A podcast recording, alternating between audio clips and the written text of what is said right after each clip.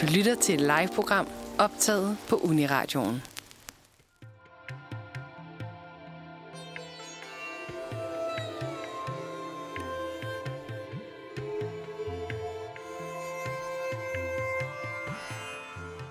Namaste, og velkommen til det fjerde og sidste afsnit af Masala Snak det her semester.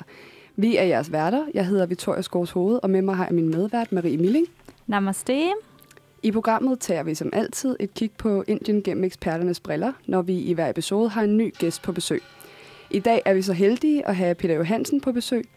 Øh, Peter han har rejst i Sydasien de sidste 30 år, og han er forfatter til bogen Brudstykker af det moderne Indien. Han er også øh, foredragsholder og projektleder hos Asia House. Vi skal i dag snakke primært om kastesystemet, og øh, om hvordan det er opstået, og hvordan det påvirker det moderne Indien i dag. Velkommen til dig, Peter. Tak for det. Og kastesystemet, det er jo noget, som vi alle øh, bliver påvirket af, øh, når vi er i Indien, og som alle indere bliver påvirket af. Øh, og jeg ved, at Maria, du har jo også en lille historie, du gerne vil dele, der handler om det. Ja, øh, jeg oplevede jo kastesystemet i fuldt flor, kan man sige, da jeg var i, i Indien, hvor jeg læste på universitetet tilbage i 2014. Og øh, på universitetet, der havde jeg en rigtig god ven fra, øh, fra en af årgangene over mig, og, øh, og han fik en virkelig sød kæreste, og vi tænkte alle sammen, at det gik bare perfekt. De snakkede om at blive gift, og det gik super godt. Øhm, indtil en dag, hvor de lige pludselig begge to forsvandt fuldstændig. Og vi kunne ikke finde dem, de kom ikke øh, til undervisning, og vi kunne ikke finde dem på deres værelse, og vi tænkte bare, hvad pokker er der sket? Og, øh, og efter øh, tre uger, så dukkede de så lige pludselig op igen, og de fortalte den her helt vilde historie med, at de øh, en dag var gået uden for campus, hvor at hende her øh, pigen, min vens kærestes øh, fædre og brødre, havde stået og ventet på dem og banket dem med kæppe og slået dem fuldstændig til blods og faktisk forsøgt at, øh, at dræbe dem. Og grunden til, at de havde gjort det, det var, at, øh, at pigen, hun øh, tilhørte den, øh, den her Vaishya-kaste, som er en af de sådan, rimelige, øh, højtstående kaster, og, øh, og manden, han var, øh, han var dalit, altså øh, kasteløs øh, den laveste kaste overhovedet. Og de her øh, brødre og, og faren synes simpelthen, det var så utrolig skamfuldt, hvis øh, deres datter skulle ende med at blive gift med sådan en mand. Og, øh, og det sjove var ellers, eller sådan, det groteske var, at, at han faktisk var i gang med at skrive Ph.D., og han havde et super fint job, hvor han tjente rimelig meget. Øh, men det eneste, der betød noget for hende her kvindes familie, det var simpelthen hans kaste, at han var kasteløs, øh, det der hedder Dalit. Og siden 2014, der har det her par så måtte øh, leve i skjul inde på universitetets campus, hvor der er vagter foran portene, og de har ikke kunne, øh, kunne gå udenfor lige siden. Og, øh, og der så jeg jo virkelig sådan, oplevede virkelig på tæt hold, hvordan det her kastesystem det påvirker inderne, altså helt normale menneskers daglige hverdag. Ikke? Øhm, og derfor så tænkte jeg, at altså, jeg kunne virkelig godt tænke mig at høre dig fortælle, Peter, altså, hvad er det egentlig, kastesystemet det er for noget? Det er jo et rigtig godt spørgsmål, og det er et stort og svært spørgsmål. Jeg tror, jeg vil starte med en, en god forklaring, jeg hørte engang. Øh, det var en, der sagde, at kastesystemet er et højhus uden døre og trapper. Øh, man forlader aldrig den etage, man fødes på. Og ham, som kom med det citat, det var Bimrao Ambedkar, den store kasteløse mønsterbryder. Øh, måske den første kasteløs, som studerede på Columbia University, og som øh, også skrev den etiske forfatning. Øh, og øh, det, øh, den giver sådan en, en god forklaring kort, men går man et spadestik dybere, så bliver det hurtigt meget mere komplekst. Og det er faktisk noget, som både sociologer og antropologer stadig strides om, præcis hvad kastsystemet er. Øh, så det er godt, at vi har hele 45 minutter til at dække det emne her. Jeg kan sige, at øh, hvis vi sådan starter i det enkle igen, hvis man kigger på, hvad ordet betyder, så kommer ordet kaste af det portugisiske ord kastas, så det betyder klan eller slægt. Øh, og det er ret relevant, det kan jeg vende tilbage til senere. Mm. Ja, øh, og øh, er der nogle øh, karakteristika, som så kendetegner kastesystemet? Ja, altså der er jo en, der er en 5-6 ting, som man kan sige, øh, at de lærte, om at så må sige, de godt kan blive enige om. Øh, det første er, at kastesystemet er en arvelig social klasse. Og det vil sige, at kastesystemet opdeler befolkningen i grupper, og de her grupper, de går i arv. Altså man tilhører samme gruppe som ens forældre. Deraf Ambedkars etage, altså man fødes på en etage, som man aldrig forlader. Øh, det andet er, at kastsystemet er hierarkisk. Øh, deraf det kan man sige, at, øh, at der er nogen, der er højere, og nogen, der er lavere end andre. Og så er vi tilbage til Ambedkars højhus, hvor der er nogen, der bor øverst, og nogen, der bor nederst. så er der det tredje punkt, det er, at kastsystemet er endogamisk. Det betyder, at man typisk gifter sig inden for rammerne af af kastsystemet. Faktisk, og så vil tilbage til din historie faktisk, som du fortalte om, mm. øh, 95 procent stadig i dag gifter sig inden for rammerne af deres egen kaste. Så har kastsystemet som et fjerde punkt krav om arbejdsdeling. Det vil sige, at der typisk i forbindelse med en kaste følger et job med på en eller anden måde der. Øhm, og så er der, og det er måske det mest interessante ved kastsystemet, øh, det er, at der er en grundlæggende forestilling om renlighed og urenlighed, øh, som er styrende for, hvem man kan være sammen med, og som i den grad påvirker øh, ens ageren i, i dagligdagen. Og så er der måske et sidste element også, øh, og det er måske grunden til, at der er mange forskere, som i dag er uenige om, hvordan man definerer det, og det er det religiøse aspekt, nemlig om og hvorvidt kastsystemet er religiøst betinget, i særdeleshed noget med hinduisme. Øh, og grunden til den her, hvad skal man sige, øh, usikkerhed, det er, at der i virkeligheden er to parallelle kastesystemer. Mm. Der er Varna-systemet og Jati-systemet, og det er to meget forskellige systemer. Ja, øh, og øh, vi kan jo starte med at tage øh, det ældste system. Nu har jeg jo læst lidt i din bog, så jeg har lært en lille smule allerede. øh, og det er Varna-systemet, så hvordan er det, øh, det fungerer? Ja, altså Varna-systemet er nok det mest kendte af de to kastesystemer, øh, og det mest overskuelige også. Det er, øh, det er den med de fire kaster, som man kender, altså Brahmin, Chatriya, Vaishya og Sutra, hvor de tre første, altså Brahmin, det er præstekasten, Chatriya, det er krigerkasten, Vaishya, det er handelskasten, groft sagt. Øh, og de udgør alle sammen højkasterne, som er cirka 10-15 procent af befolkningen, mm. afhængig af, hvor man er i Indien. Ikke? Så er der Sutrakasten, som øh, går under lavkaster. Det er den største. Der er cirka 50 procent af befolkningen i Indien, som er Sutra.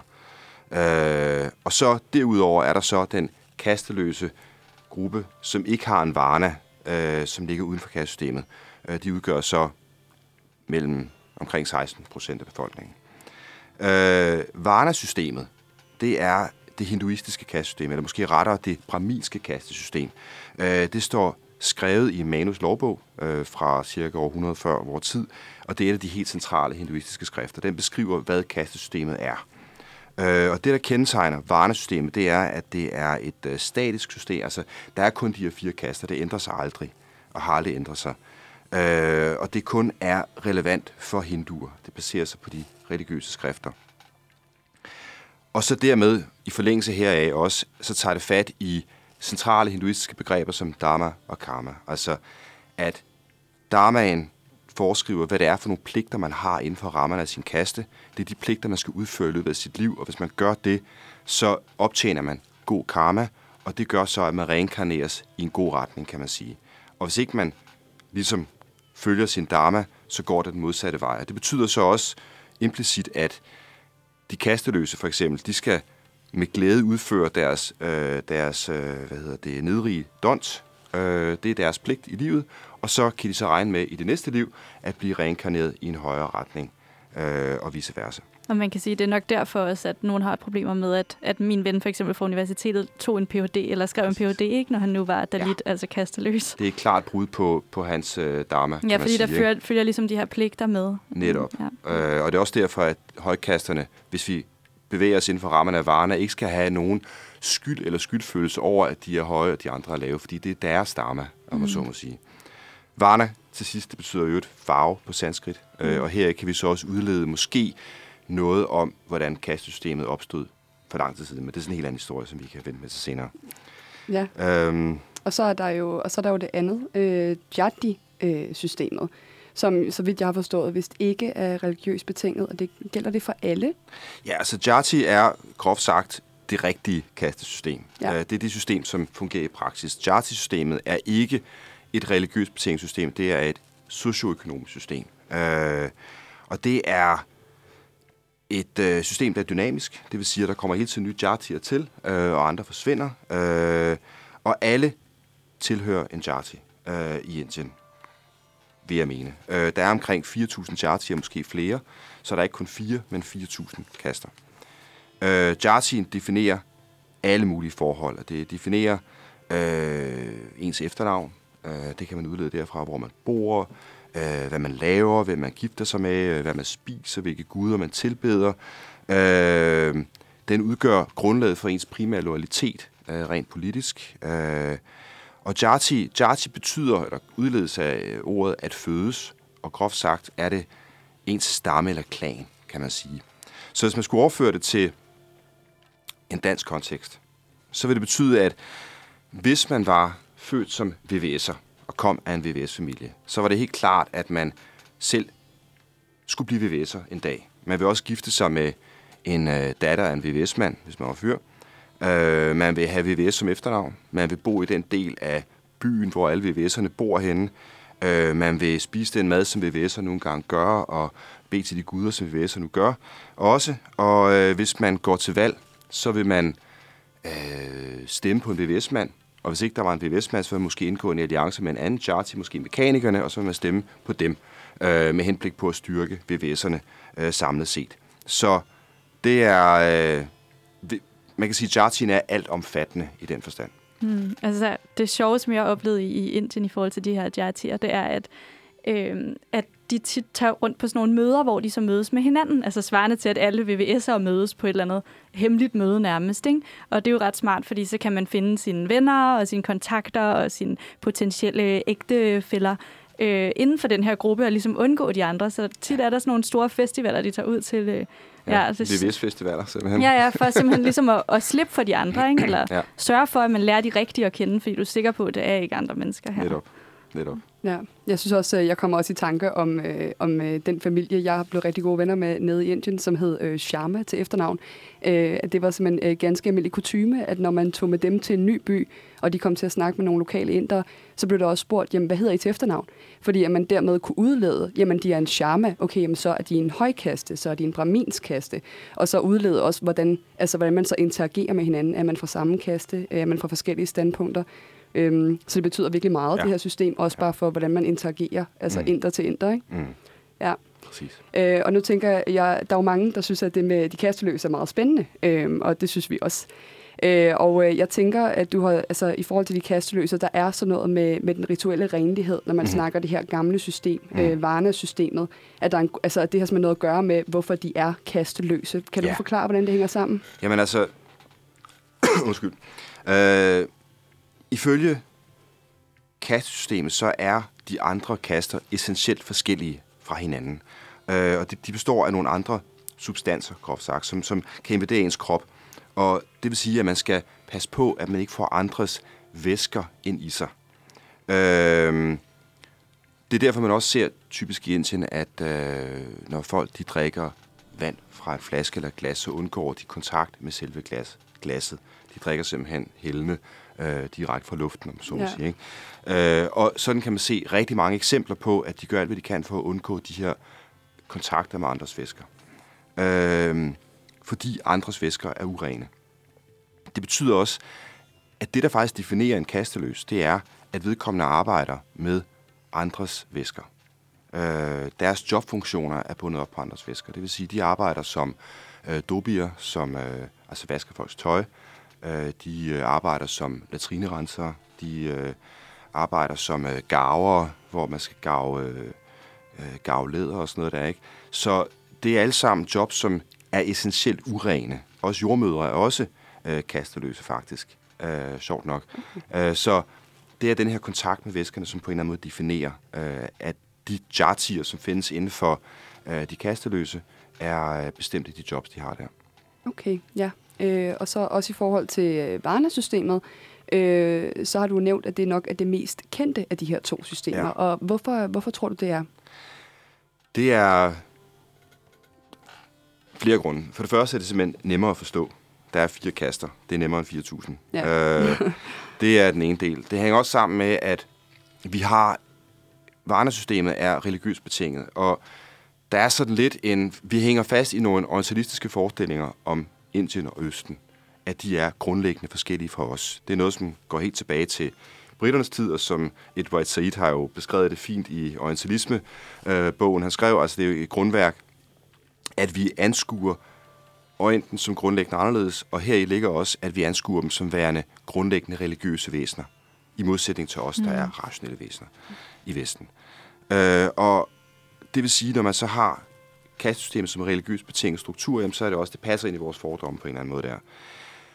Men et spadestik dybere, det er så også, at britterne, de brugte Varna-systemet. Det det, som britterne ligesom bragte front. De kom til Indien og så som alle os andre, en, et virvar af diversitet og forvirring og øh, en kompleksitet, som, som kan være virke ubegribelig. Og de henvendte sig så til braminerne, de skriftkloge, for at få en forklaring på det her samfund her. De tænkte, det er nok dem, der bedst kan forklare det her samfund. Og det var jo så også dem, der sad med varnesystemet, som havde en interesse i at promovere varnesystemet, fordi de også underbyggede deres magt i samfundet. Samtidig skal man ikke være bleg for, at britterne også ønskede en alliance med braminerne, øh, og dermed også havde det fint med at, at bringe deres øh, forståelse til tors. Så man snakker faktisk om the book view og the field view inden for antropologien, hvor the book view, det var øh, Manus lovbogs syn på kastesystemet, Varna-systemet, som i lang tid var ligesom øh, det, som var det dominerende. Og sidenhen, da antropologerne så trådte ud i felten og fandt ud af, at hov, der er rent faktisk en anden virkelighed derude. Øh, der er en masse ting, som ikke stemmer overens med Varna-systemet. Det var der, at The Field View kom i spil, og der, at Jarty-systemet så også blev beskrevet. Mm. Ja, spændende. Og det kommer vi jo også, øh, vi kommer tilbage til det øh, i vores øh, anden del, hvor vi skal snakke lidt mere om det historiske. Og inden da, så ved jeg, Marie, så har du fundet et, øh, et lækkert nummer, vi skal høre. Ja, øh, det her det nummer, det viser på en måde det her med, at, at kaste faktisk er enormt komplekst. Øh, fordi øh, den sang, vi skal høre, det er en sang af bandet, der hedder The Castless Collective, som faktisk er en øh, gruppe unge kasteløse indere fra staten Tamil Nadu i Sydindien, som øh, har besluttet sig for, at de vil være sangere. Det skal de have lov til. Og, øh, og sangen, som vi skal høre, den hedder Kalamuni, og den kommer her. Du lytter til et live-program optaget på Uniradioen. Velkommen tilbage. Det var sangen Kalamuni med The Castless Collective. Og øh, tidligere der snakkede vi øh, lidt med vores gæst Peter Johansen, historiker og Indiens ekspert, øh, om kastesystemet og hvordan det, øh, det er opstået. Øh, og nu ved jeg, at vi skal snakke lidt videre om, øh, du kom ind på, Peter, det her med øh, den britiske kolonimagt, og hvordan det hang, øh, hang sammen med kastesystemet. Og derfor kunne vi godt tænke os at, øh, at høre lidt mere om det her med, du sagde, den britiske kolonimagt påvirkede kastesystemet til deres egen fordel, men hvordan var det så oprindeligt? Ja, øh, det kan være svært at sige præcis, hvordan kastesystemet var oprindeligt. Om der overhovedet er en entydig fortælling og forståelse af det, øh, kan man godt drage usikkerhed omkring. Altså det eneste, vi ved med sikkerhed, det er, at det næppe har været en statisk størrelse. Det er noget, der har ændret sig, og det er sikkert også noget, der har været forskelligt fra sted til sted og gennem tiderne. Vi ved, at der løbende igennem historien har været oprør mod brahmanismen, som man kaldte det, altså brahminerne eller præstevældets øh, hvad skal, øh, dominans. Altså vi så buddhismen og jainismen var begge to oprør mod øh, den hierarki, det hierarki, som lå i kastsystemet. Vi ved også, at sikkerne havde også fat i noget af det samme, ønskede at skabe mere egalitære samfund inden for rammerne af hinduismen. Øh, så vi ved, at der har været oprør mod det. Vi ved også, at lavkaster gennem tiderne er lykkes med social opstigning. Altså vi kan tage for eksempel Ashoka den Store, som et godt eksempel. Han var efter sine øh, sutra øh, og blev jo en af de største herskere i Indiens historie. Det er jo hans jul, man finder i det indiske flag i dag, øh, Ashokas jul. Hvilket årstal er vi så i? Uha. uh, jeg tror, vi er tilbage til uh, 300 år før år tid, men jeg vil helst ikke hænge ja, ja, op på det. Nej, nej, men så det er virkelig ja, ja, lang tid, det, lang det her system siden, ja. har været i Indien, ikke? Det er det, ja. Uh, vi har også Shivaji, uh, den store held nede i uh, Maharashtra, som også efter sine kom fra relativt ydmyge kår, og som så kæmpede sig op og blev den her øh, krigerkonge, som, som mange hylder i dag. Øh, vi ved også, at øh, de kasteløse først var en betegnelse, som kom på banen, hvis nok omkring øh, 100 efter vores tid. Så det er noget, som har ændret sig. Øh, der er dem, der mener, at i gamle dage, hvad det så end var, at der var kaste kun en af mange identiteter, konkurrerende identiteter. Øh, så det ikke var den vigtigste identitet. Vi ved også, at britterne egentlig ikke lagde specielt meget mærke til det i starten, men vi ved til gengæld også, at vi har haft øh, kinesiske munke, som rejste i Indien, som har haft grusomme fortællinger om, hvordan kasteløse og lavkaste blev behandlet. Så det er et, et uldent billede, vi har af gamle dage. Øhm, hvis det forklarer noget som helst overhovedet.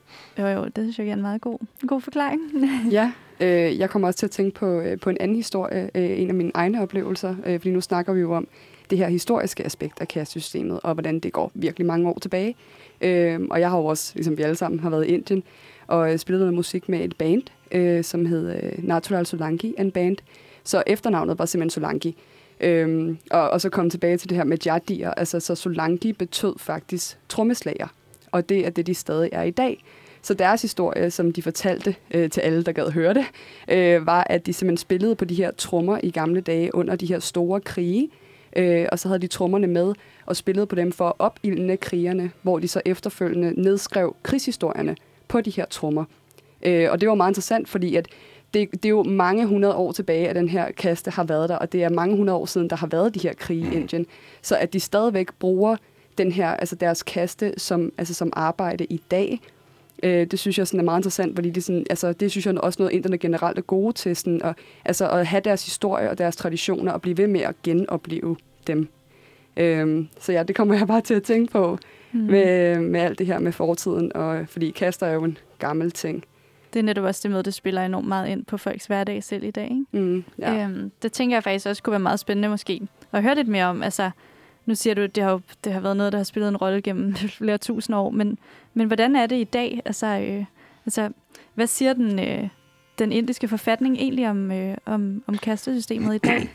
Jamen altså, ifølge den indiske forfatning, der øh, er kaste, eller rettere undertrykkelse, som følger af kaste forbudt. Øhm, og en anden ting, som jeg tror, man bør kigge på i forfatningen, det er, at øh, de har etableret en vis form for positiv særbehandling af visse kaster. Mm. Øh, så i 1950 deromkring, der øh, indførte man, altså lige efter uafhængigheden, der indførte man positiv særbehandling af dalitterne, altså de kasteløse, øh, og af adivasi-folk, altså stammefolk, det oprindelige indiske folk. Øh, de fik betegnelsen SCST, schedule casts og schedule trials, man har været inde som har set de her betegnelser før. Og det var altså de lister, som anførte, hvilke jartier inden for de pågældende kaster, som var øh, modtagelige over for positiv særbehandling. Det er faktisk det første eksempel på positiv særbehandling i verden. I 92, der udvidede man så øh, til også at omfatte lavkasterne øh, hvad hedder det, øh, altså OBC'erne, som det Other Backward Cast, som de hed, mm. til de også skulle have positiv særbehandling. Det var altså noget af en Pandoras æske, man åbnede for der. Ja, hvad er det for eksempel? Altså, nu siger du, det tit hænger sammen med nogle, nogle jobs og sådan noget. Hvad, Jamen, det er så, at øh, man... Altså, i 1992, der besluttede... Undskyld, 1990 var det. Der besluttede højesteretten sig for, at man ud over de, hvis nok 22 procent af alle jobs i det offentlige, øh, som er reserveret øh, de kasteløse, og stamfolket, så kunne man så yderligere lægge 27 procent til, som dækkede OBC'erne, altså dem, som typisk kaldes for lavkassen og sudrakasten. Øh, sådan så, at de fik adgang automatisk til en masse jobs i det offentlige og på uddannelsesinstitutionerne. Det betyder det helt konkret. Øh, nu bliver jeg lidt nysgerrig, fordi jeg har undret mig lidt over den, øh, den indiske forfatning, fordi det er jo lidt sjovt, at Øh, altså, at man ikke må diskriminere øh, på baggrund af kaste, og det som er ulovligt gjort øh, siden, øh, hvad var det, 1950. Mm. Men at der så samtidig også bliver særbehandling, altså det må der have været en eller anden form for kontrovers om, tænker jeg. Ja, der har jo altid været en gammel diskussion om, hvorvidt positiv særbehandling var øh, vejen frem eller ej. Men der var jo en erkendelse af, at der var store grupper i det danske samfund, som ikke havde samme chancer og samme muligheder øh, som resten af befolkningen. Og at der i mange dele af den offentlige sektor, der sad der så øh, grupper af typisk øh, braminer, som ligesom havde adgang til de offentlige goder. Så den eneste måde at kunne speed processen op, øh, det var, at man simpelthen øremærkede positioner til især de kasteløse øh, i den offentlige sektor, for at de simpelthen kunne hæve dem socialt hurtigere end ellers. Mm, det er faktisk også noget, man bruger på, på de offentlige universiteter, ved jeg i hvert fald. Jeg kan huske det fra min egen klasse også. Der var nogle af de øh, af, eleverne fra de højere kaster, som faktisk var lidt sure over, at der var nogle af dem af de andre i klassen, der kom fra lavere kaster, og ligesom var kommet automatisk øh, ind.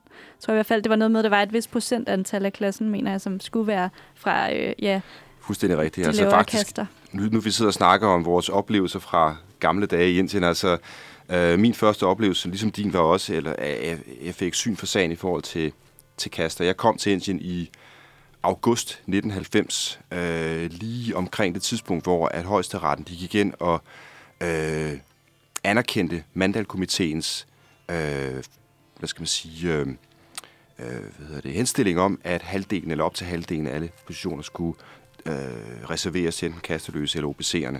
Og det skabte massiv oprør over hele Indien. Altså vi havde braminske studerende, som gik på gaden, og som øh, kæmpede mod politi, og som øh, kastede sten efter busser. Selv sad jeg, selv jeg var på vej op til, til det nordlige Indien, og selv sad jeg i en bus 20 år gammel, og jeg fattede ikke en bjæl af, hvad der foregik. Og pludselig var der jo sten, som røg ind gennem vinduerne til den her bus her, så vi alle sammen dykkede under sædet. Øh, vi hørte om øh, unge studerende, der brændte sig selv ihjel øh, i protest mod, at, øh, at det her skete. Og for mig som ung velfærdsstuderende på SU, øh, havde jeg meget svært ved at forstå, hvordan en studerende kunne tænde ild til sig selv, fordi hans mulighed for at få job i den offentlige sektor øh, var reduceret. Øh, men det siger også noget om min egen uvidenhed omkring forholdene indtil dengang, at, at øh, det handlede ikke kun, det handlede også om, om jobmuligheder, men det handlede, sågar, det handlede også om, øh, at det, som man opfattede som de lavere kaster, var ved at trænge sig ind og trænge sig på øh, de traditionelle domæner, som højkasterne før havde siddet på. Altså, der var tale om et, en historisk udfordring på en anden plan. Øh, jeg tænker også, altså nu snakker vi jo om øh, rigtig meget om kastsystemet, og det er, altså, det er jo Varna-systemet, vi snakker om her med de mm. kasteløse. Er det ikke korrekt? Øh, jo, altså det er jo faktisk lige så meget jartierne, vi snakker om. Okay, det gør så der også er gennem. også kasteløse i jardierne? Uh, ja, der er masser af jartier blandt. Øh, altså der er både øh, Bangi og Valmiki og Dobi og, øh, øh, hvad hedder hun, øh, Chamar, øh, som er skudmærkasten. Så der er masser af... af og det sjove okay. er jo så også, at, at inden for rammerne af... Man skulle jo tro, at hvis man er kasteløs, så har man en vis solidaritet med hinanden, fordi vi er jo alle sammen ligesom kasteløse, og så må vi jo ligesom holde ud sammen mod alle de andre, ikke? Men sådan er det ikke. Altså, det der hierarki, det lever videre også blandt de kasteløse, så blandt de kasteløse, eller dalit, øh, jartierne, så er der dem, som føler, de er højere, og dem, der føler, de er lavere. Så dem, der er øh, chamar for eksempel, øh, det er sådan de mere velstående øh, magtfulde kasteløse, mens dem, der er, det er dem, der er skud, skudmager typisk. Og så dem, der er Valmiki, dem som, og bankierne, som renser lokummer, de ligger så helt nede i bunden i dobiernes, eller undskyld, mm. i uh, Chamars optik. Det så, der med Chamar, det er jo også det der med urenhed, du snakkede om før, ikke? At de arbejder jo med læder. Altså med, ja, ja. Øh, ja. Men de er ikke helt så urene, mener de selv, nej, nej. som de andre. Ikke? Altså, så på den måde, der, der er det ikke sådan, at, at der er sådan en automatisk klassesolidaritet blandt Nej. øh, ligesom man finder i et klassesystem, hvor at arbejderne holder sammen og kæmper sammen mod øh, øh, kapitalisterne. Sådan fungerer klassesystemet ikke. Der er det hver jati for sig. Men, Okay. men øh, ja. Hvad, undskyld, Nå, nu ja. dig, Victoria. Nej, det er fint. Øh, jeg tænker også bare, altså fordi at øh, med alle de her øh, problematikker og med sådan, altså lavkaster og med højkaster, jeg går ud fra, at den historie, du fortalte, det var med nogle højkaster, der har prøvet at brænde sig selv. Det var lige præcis rigtigt. Ja, øh, ja. og jeg tænker sådan, altså kan man også godt på den måde identificere sådan, øh, det her mellemrum mellem Varna og Jadi? Altså hvad for en kaste identificerer man sig primært med? Det er jo et super godt spørgsmål, og det er jo, der er nogle forestillinger, nogle myter, som ligesom på en eller anden måde hænger ved kastesystemet, og som i høj grad udspringer af, at de fleste kun kender til Varna-systemet. Den ene myte er, at der kun er fire kaster. Det har vi ligesom etableret nu, det er der ikke. Der er i Jart-systemet flere tusind. Øh, den anden myte, det er, at vi har et, et, et solidt, gennemsigtigt hierarki, som alle kender og alle forstår og alle er indforstået med. Sådan er det ikke. Altså, øhm, for det første så er der internt i Varna-systemet, der vil det være kun braminerne, som mener, at de ligger øverst, og så kommer Chatriya, og så Vaishya, og så Sudra. Spørger man en øh, magtfuld Chatriya, om han ligger under braminerne, så kan man være ret sikker på, at det vil han ikke nødvendigvis mene er tilfældet. Øh, for det andet så er der også uklarhed om, hvor de enkelte jartier hører til inden for Varna-systemet. Der er nogle jartier, som vil mene, at hvis man spørger dem selv, for eksempel øh, Yadav-kasten, som nogen mener er Sudra, og som er en ret magtfuld kaste, som er kommet til magten herunder Lalu Yadav og Mulayam Yadav, øh, at de vil mene, at de er Chatriya, altså højkaste, krigerkaste. Spørger man krigerkasten, eller andre, der braminerne, så vil de måske sige, ah, I er Sudra.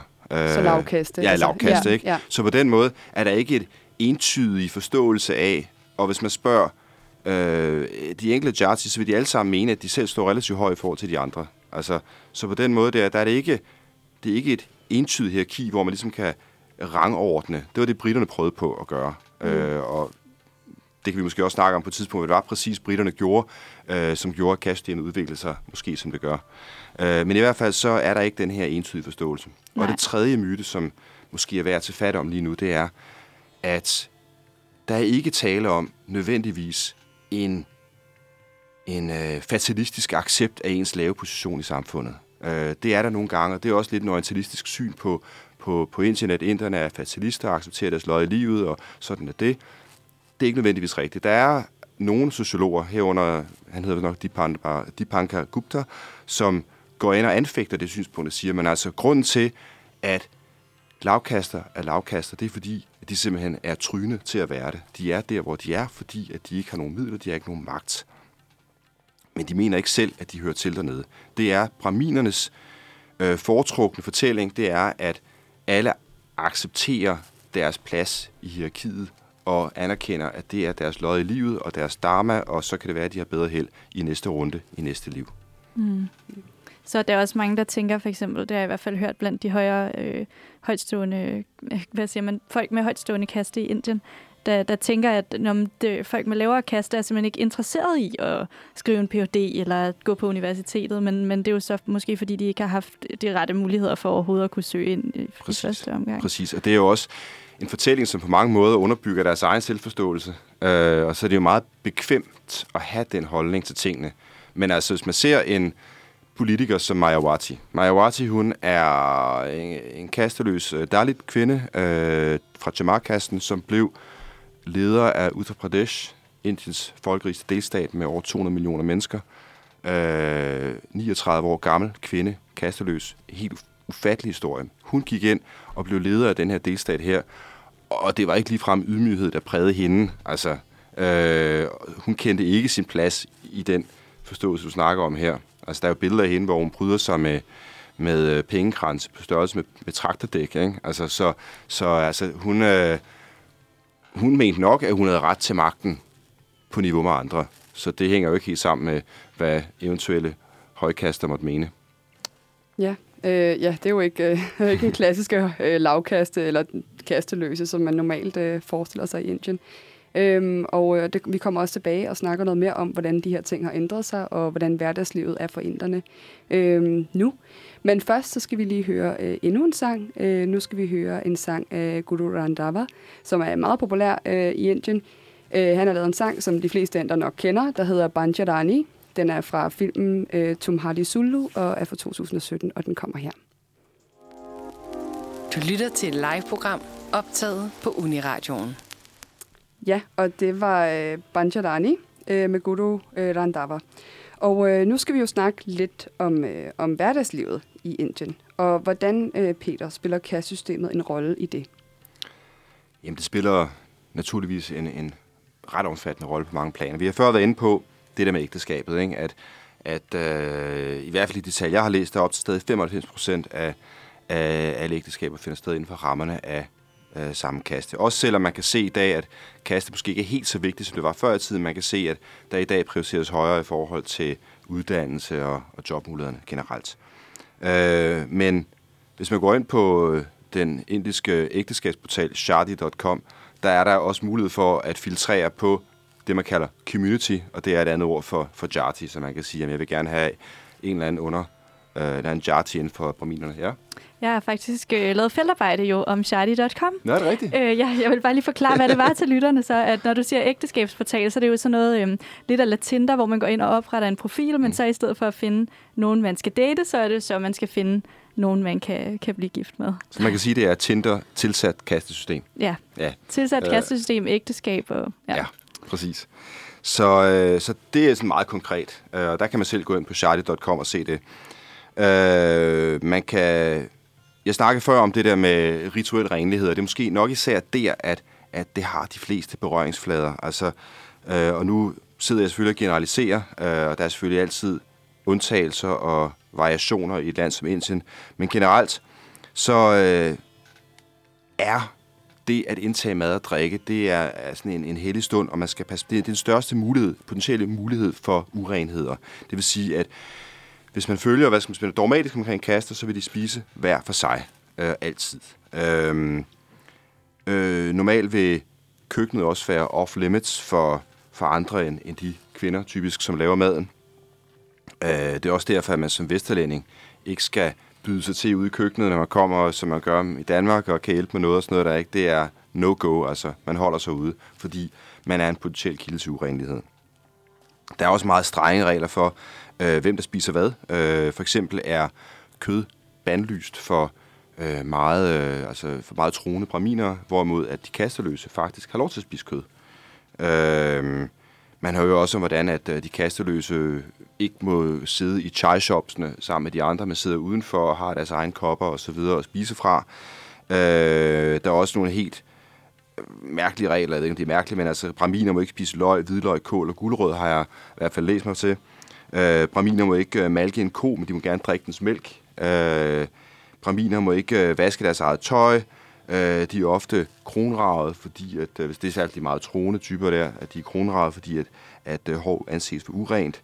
Øh, øh, kasteløse må ikke berøre andre kastindere, øh, og så videre. Også det der med, at der er mange indere, der besørger i det fri, øh, det handler også om renlighed og urenlighed. At man skal have kropsfisker væk fra huset på mange måder. Ikke? Så, så der er rigtig mange elementer. Så er der selvfølgelig også hele jobsiden, vi snakker om før, med, med øh, at der er jobs, der er reserveret øh, til visse øh, jarti og sådan noget der. Så det er jo også, kan man sige, en del af dagligdagen.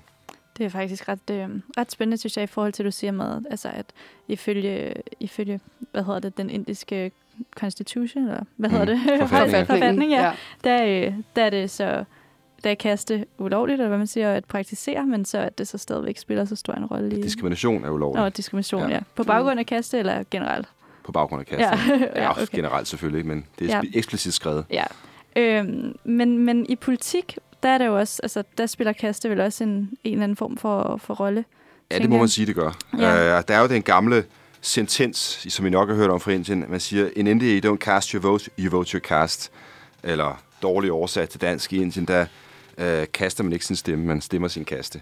Uh, og ved hver eneste valg, der er i Indien, så sidder uh, valgforskerne og, og analyserer og regner på, hvilke kasser, der stemmer på hvem, altså hvilke jartier, skal vi lige holde fast i, der stemmer på hvem. Øh, og nogle mener, at det har afgørende betydning. Der er også andre, der mener, at man generelt går ind og overfortolker øh, kasternes betydning i valg. Øh, det er kompliceret. Men en generel regel, og måske noget af det, som adskiller indisk demokrati fra dansk, det er, at mange indere stemmer kollektivt, ud fra deres kaste. De stemmer ikke ud fra, hvad jeg personligt mener, men hvad ud fra, man som kaste øh, bedst optimerer øh, den politiske slagkraft og ens egne vilkår inden for rammerne af sin jati. Så typisk vil folk fra VVS-kassen stemme på en VVS-mand eller en mekaniker, hvis det er det, alliancen for at vende tilbage til det gamle billede. Ikke?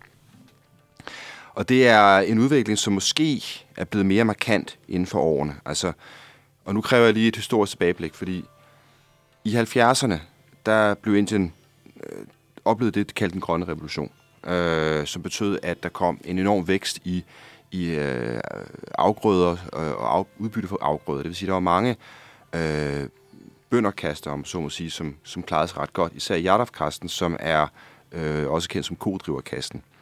Øh, de fik flere penge, og dermed selvfølgelig også magt. Og i 80'erne blev den økonomiske magt omsat til en voksende politisk magt, øh, som helt konkret førte til den her nedsættelse af Mandal-komiteen, som gik ind, det var den, jeg snakkede om før med de stenkastende braminske studerende, øh, som gik ind og anerkendte de såkaldte OBC'er, sjovt nok også i Jardaverne, øh, til at få adgang til jobs i det offentlige øh, og offentlige embeder.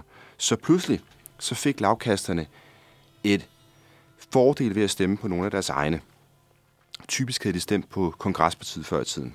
Øh, men de var lidt spændt for en praminsk vogn, og lidt øh, sådan, altså, på det tidspunkt, også i 80'erne, der øh, var ka- øh, Kongresspartiet kongrespartiet sådan i kraftig nedadgående.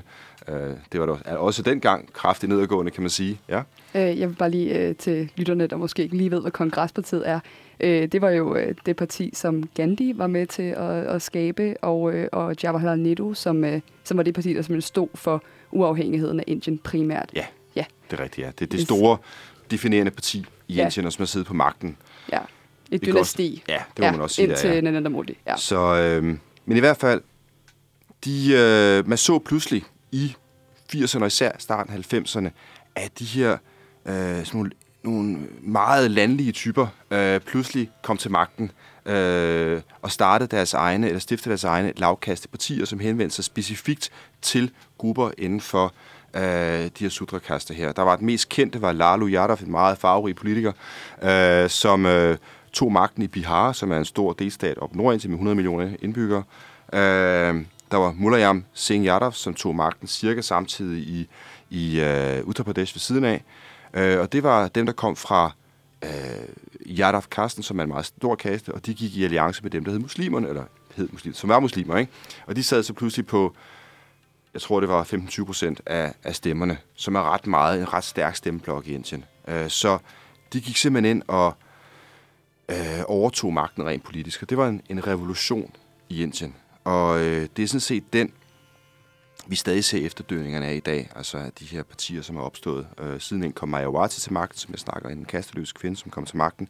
Og så har vi set, at det er ikke gået helt sådan, som Nehru regnede med, fordi Nehru, altså Indiens landsfader, øh, første statsminister, han forestillede sig, at folkestyret vil afmontere kastesystemet. At one man each vote vil man så gå ind og, og annullere kastesystemet. Sådan gik det ikke. Tværtimod gik det sådan, at man i højere grad begyndte at stemme inden for rammerne af sin kaste for at sikre sig den politiske magt.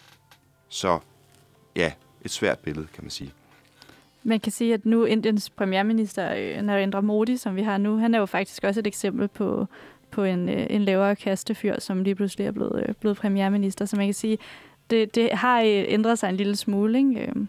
Ja, altså, Narendra Modi, han er jo øh, også et tegn på en mønsterbryder, kan man sige. Altså, han, øh, Hans far var jo øh, 10 sælger på en, et trinbræt et eller andet sted i Gujarat, Vatnagar hed byen, og øh, Modi han gik efter sine til hånden i den her chai shop, og øh, han kommer fra Sudrakasten, og øh, det er ret usædvanligt, at et parti som BJP, øh, altså det hindu-nationalistiske parti, som sidder på magten i Indien i dag, det har typisk været et parti, som havde størst tække blandt højkasterne og braminerne.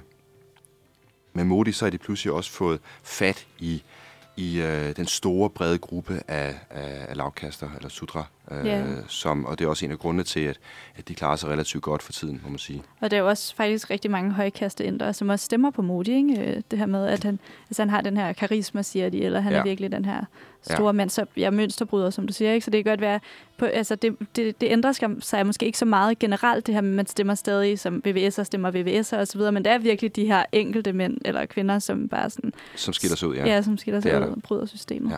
Ja, altså jeg tænker også, øh, altså nu siger du, at han har også fået fat i lavkasterne, på trods af, at det ikke har været det, hans parti altid har stået for. Øhm, er det simpelthen på grund af hans historie, tror du, med at han selv kommer fra Shudra-kasten, lavkasten, eller hvad, hvad tænker du om det?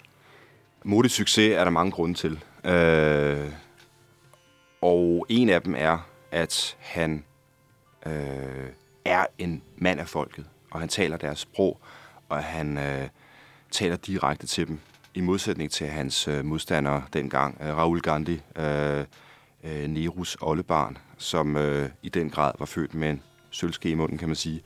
Øh, der var der skepsis blandt mange, at han ikke rigtig vidste, hvad folkets behov egentlig var. Og det må man sige, at, at øh, Modis baggrund tilsiger, at han i højere grad har. Så det er ingen grund til det. Men der er mange grunde til, at, at Modi har klaret sig, som han har gjort. Men det her med, at der er flere og flere øh, lavkastefolk, som ligesom stiger til tops politisk, eller i hvert fald engagerer sig politisk, kan man sige. Det har du i din bog kaldt den stille revolution. Øh, altså det her med, at det, det er ligesom en revolution, der sker langsomt gennem det politiske system. Ja. Øh, men men øh, nu siger du, det er ikke kommet så meget i gang endnu, og det er meget de her enkelte personer. Men tror du, det, der kommer til at ske en forandring i fremtiden, så der er flere lavkastefolk, der kommer til at påvirke politik? Det vi så i 90'erne var jo en, en, en fantastisk udvikling. Altså, det var jo lidt øh, groft sagt Jeppe på bjerg, øh, Jeppe, der vågnede i baronens seng. Ikke? Altså, at øh, det var nogle meget folkelige typer, øh, som talte øh, på en helt anden måde, og som kom fra en helt anden baggrund, øh, og som rystede det politiske parnas øh, af højkaster, som ikke brød sig om den måde, de, de førte sig frem på. Men det gør de jo sjældent, når der kommer, kommer nye til. Øh, men det ruskede i det indiske demokrati, i den forstand, at mange øh, lavkaster og kasteløs, de pludselig følte, at der var nogen, der talte med deres stemme, øh, og, og øh, sørgede for at tilgodese dem. Ikke at de var nødvendigvis øh, mindre altså uren i kanten øh, end de andre, øh, men, men i hvert fald var de dog folkets stemme, der kom til. Og øh, det tror jeg, man kommer til at se mere af. Altså man ser en mobilisering af, af mange øh, af de lavere kaster, som begynder at stemme og stemme på andre måder, end de har gjort før. At det ikke kun hører under det her altomfattende kongresparti, som øh, sådan giver nådegaver til de fattige. Øh, og jeg tænker også, altså ja, øh, en ting er jo også, hvordan det kommer til at påvirke det politiske øh, liv og demokratiet fremover, øh, men også bare sådan rent generelt, altså for, øh, for inderen på gaden. Hvordan, øh, hvad tænker du om, øh, om fremtiden øh, for kastesystemet øh, for inderne? Ja, altså vi starter igen med det politiske. Der kan man se, at jeg tror, at de her, den her stille revolution, det her, at der er øh, typer, som ikke før har været ved magten, er kommet til magten, det har givet dem en enorm værdighed, en selvfølelse af, at vi kan også, og vi er også, og så videre, øh, som der ikke var før. Øh, så på den ene side har vi et kastesystem, som er på en vis måde under afvikling, i hvert fald er ved at blive mere nivelleret øh, i forskelligheder. Men samtidig så er kasteidentiteten blevet styrket, hvis det giver mening. Fordi man begynder i højere grad at tænke på, at jeg er Yadaf, og derfor stemmer jeg på en Yadaf-person, i stedet for nogen fra Kongrespartiet. Så på den måde der, der har det styrket det. Men man ser også, hvordan at øh, uddannelse, urbanisering, økonomisk udvikling har øh, vil på den lange bane, tror jeg, gå ind og underminere øh, kastesystemet. Ja. Oh, undskyld, vi har lige en teknisk fejl. Nå, du kan lige ordne det, Victoria. Ja. Men, øh, men jeg tænker i hvert fald, mens Victoria hun lige ordner teknikken, så kunne jeg godt tænke mig, nu snakker du tidligere om nogle af de her myter, der var i kastesystemet. Og inden vi ligesom slutter helt for i dag, så, øh, så har jeg jo hørt en mytes fra rigtig mange danskere, eller, som, øh, som de forestiller sig. Og det er det her med, at, øh, at kvinderne i Indiens bindi, altså den her øh, prik, de har øh, mellem øjenbrynene i panden, at den øh, farven på den her bindi, den symboliserer, hvilken kaste du er. Og er der egentlig noget rigtigt i det? Altså, jeg ved ikke så meget om bindier. Uh, jeg har aldrig helt kunne finde ud af dem, men uh, jeg tror ikke, det har særlig meget med kaste at gøre. Det har mere at gøre spørgsmål om ens ægteskabelige status, så vidt jeg har forstået. Uh, så nej, det mener jeg ikke, det har overhovedet. Der er mange andre ting, som man kan aflæse med kaste, hvordan man snor sit skæg, overskæg, og hvilket tøj man er på, og hvilken farve ens turban måtte være. Øh, alle de forhold kan afspejle øh, kaste. Øh, hvilke juveler man har, om det er tunge juveler eller ty- tynde juveler osv. Ankelkæder og alt det der. Men bindien har jeg ikke hørt før. Men ja. øh, jeg tror, at bindien, den kan også godt lidt være et fashion statement, så vidt jeg har forstået. Ja. Øh, I forhold til, man kan... Jeg har i hvert fald prøvet flere gange, når jeg har været i Indien, og skulle klemme mig pænt på og blevet hjulpet af nogle indiske kvinder. Øh, og så har jeg skulle have en bindi på i en farve, der matchede til min kjole, ja. selvfølgelig. Yes. Øh, så ja, så det, det har jeg godt tror, nok også skal ligge så meget i det altid. Nej, det, det, det er ikke, øh, altså nogle gange ligger der rigtig meget ting i Indien, og andre gange så ligger der altså, bare sådan noget så simpelt, simpelt som matcher det. Men ja. det er simpelthen, altså der er så mange, der har spurgt mig om det, og jeg har altid tænkt, at det må være en myte, for jeg har aldrig hørt nogen ind, der snakker om det, men, men du, du er så heller ikke sikker. Nej, det, vi, det vi er gætter uopklaret. på, ja, vi gætter på, at det ikke er en ting. Øhm, ja, men øh, jeg tror også, vi er, vi er ved at være, ved at være tid til at runde af. Øhm, så øh, tusind tak, Peter, for at du kom. Det var super fedt at have dig med. Det var hyggeligt. Det var godt, og, øh, og ja, det var dejligt, og nu har vi øh, sendt øh, det sidste program i semestret med en øh, super fed gæst. Så, øh, og vi regner stærkt med at vende tilbage øh, i starten af februar til næste år. Og øh, nu her til sidst, så skal vi lige slutte af med et nummer, øh, og det er Muna Badnan Hua, øh, som øh, kommer fra filmen Dabang, der er filmet i 2019. Og det er Bacha, Kamal Khan og Mamta Sharma, der synger. Øh, ja, namaste. Du lytter til et live-program optaget på Uniradioen.